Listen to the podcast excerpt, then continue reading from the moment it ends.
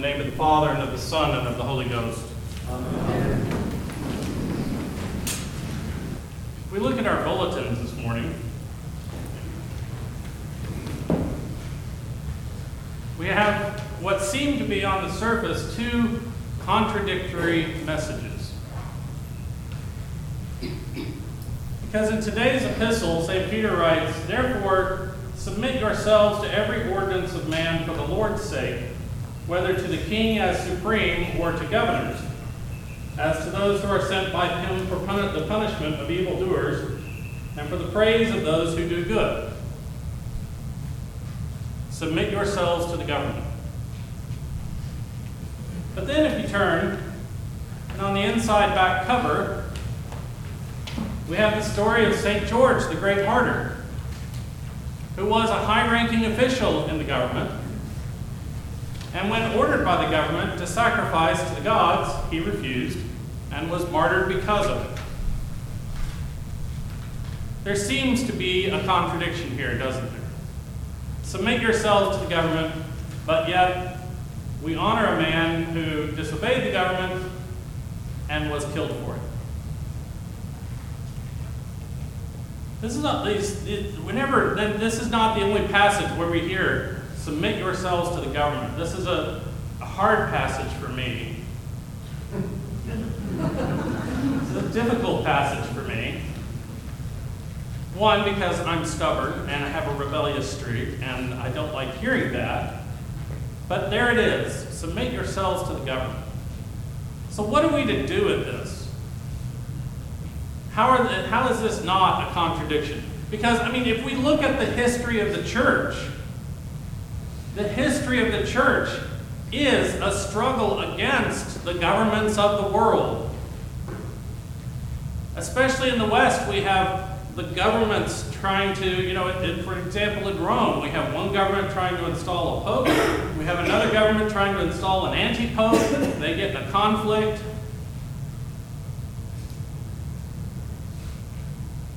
Anywhere there's government, there seems to be oppression, and many times that oppression is directed toward the church. Yet St. Peter here says, submit yourselves to the government.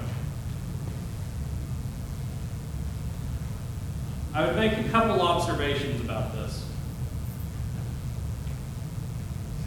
One, where there is government, government is, is made up of what? People.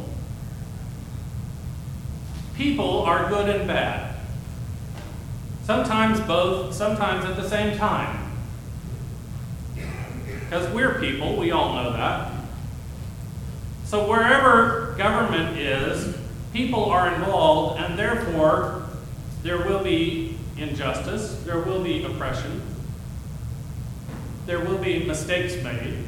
Why? Because people are involved.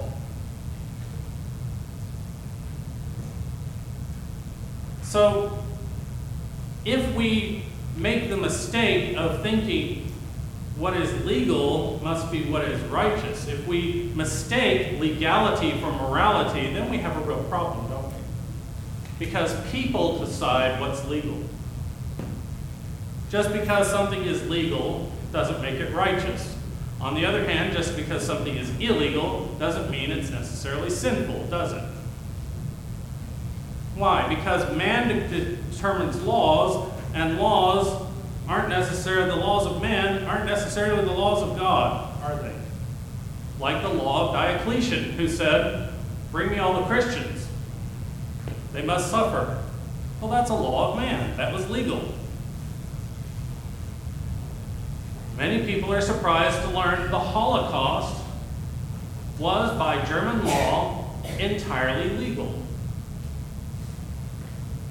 Does that make it righteous?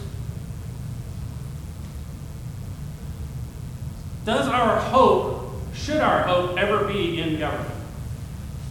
No. Of course not. Should we ever hope for salvation from Washington? No. Of course not. Government by man over man has been the same throughout history. Whether it's the publican showing up at your house with a bunch of goons saying, We're here for your taxes, or it's the county assessment district sending over the sheriff to evict you from your house because you didn't pay the property tax, it's one and the same, isn't it? Government by man, of man, will always have problems. What makes it interesting to me is that St. Peter writes this, and it was his fear of government that caused him to deny the Lord three times. Where was Peter when he denied Christ? He was standing in the courtyard of the palace where they were making judgment on Christ. He was literally standing outside the courthouse. And they said, You're one of them. So, what was his fear? That he too would be arrested by the government and put on trial like Jesus. But yet he writes this and says, Submit yourselves to the government. What has changed in between those two times? I think what's changed between those two times is that Peter has finally figured out what's important. Just like St. George knew what was important. Because by the time he writes this, he understands what is important in life and what's not. Peter, by this point, is a man who has given up everything, gave up his fishing boat to follow Christ. We know that at the end, you know, a few years from now, he'll be crucified upside down. Why? Because he didn't think himself worthy of the same manner of death as Christ. So he has to be turned upside down.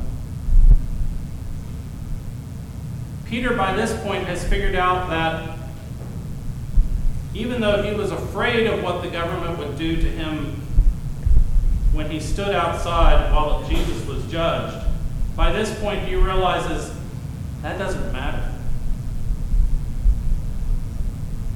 Our hope should not be in government, but neither should our fear. Why? It's perfectly natural to fear the government, isn't it? Especially in this day and age. But if we have faith, we know that our true source of liberty is not the Constitution, it's Christ. Our true source of hope is not in Washington or in Austin or in City Hall or whoever the next slate of politicians we might elect. Our only true hope is in Christ. St. George understood this. When the order came down, he prepared himself for it. He submitted to the government order and turned himself in, knowing what? It didn't matter. Because all his belongings and all everything he had, and even his own life, was not important compared to what? Compared to honoring the king. Not just his king on earth, but honoring the king Christ the King, who is our only true King. Our salvation is not from Washington. Our salvation is not in the things we own. Our salvation is not even in our security that we look at when we go home and we check our bank accounts to see if we're going to bounce a check. By this point, I think St. Peter has, has determined none of that matters. Because all that really matters is not obeying the laws of the land, but obeying the laws of God. Do good, honor the brotherhood, love one another. That's his message. You know, there are those who say, oh, if we just elect the right people, then the poor will be fed, and, or the poor will be given money, and the, the hungry will be fed, and prisons will become rehab centers, kind of like the Star Trek vision, you know. We all kind of think government's going to do that for us. Christ didn't tell us, give your money to Caesar so Caesar can feed, you know, feed the hungry. What did he say? He said, feed the hungry. He said, You do it. Feed the hungry. Give to the poor. Visit those in prison. He didn't tell us to have somebody else do it, he told us to do it. On the other hand, there are those who think, oh, well, if we elect the right people, then America will become this great moral nation and, and it, will be great again, and, and you know, we'll make America a Christian nation. There's no such thing. A nation can't be Christian. Why? Nations are creations of man. I can no more make America a Christian nation than I can make my truck a Christian truck, no matter how many icons I slap on it. So, what is our duty? If our duty is not to make America a Christian nation, what is our duty? Well, Father's been trying to tell us for the last few months the Great Commission. Our duty is not to make America a Christian nation. Our duty is to make America a nation of Christians. And there's a big difference.